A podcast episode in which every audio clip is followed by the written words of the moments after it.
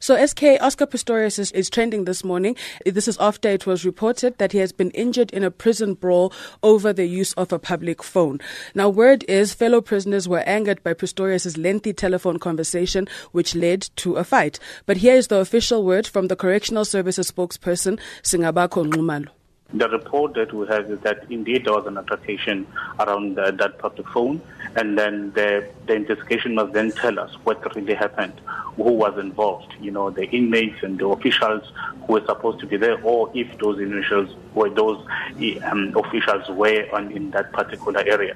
So as a department, was saying we want everything, you know, to, to, to be brought to the fore so that we know exactly what is it we're dealing with. On to our next trending topic. Joburgers have a chance to help with the drought in Cape Town.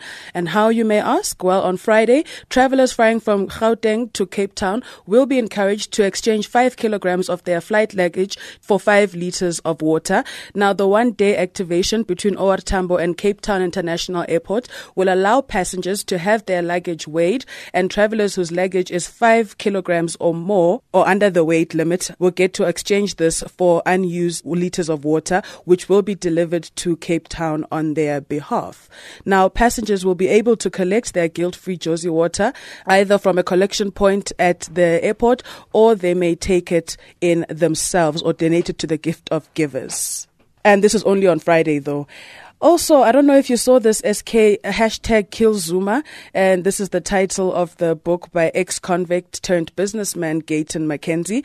Gayton says this book tells the little known stories of many attempts to kill Zuma by any means necessary. Let's take a listen to what he had to say. What I've stumbled across is a whole lot of files, files that's 30 years old, that was done by the apartheid regime right into democracy.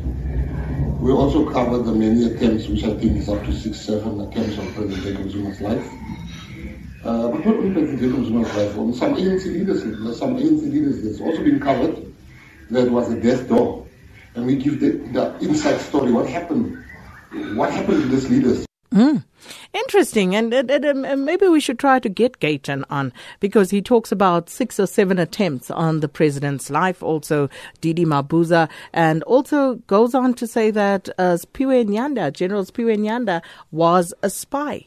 So it would be interesting to find out, you know, uh, you know, some of the proof behind uh, these uh, very sensational allegations. The book is yet to be released, as I understand. Yes, and it will be available on Amazon.com. When they haven't, I'll just specify, but I will get on getting Gayton McKenzie to come and explain and where we can get the book as well. Yeah, it was very interesting. Just quickly, the comments coming in. Azania Africa says Gayton McKenzie must tell us which top six members tried to kill uh-huh. President Zuma.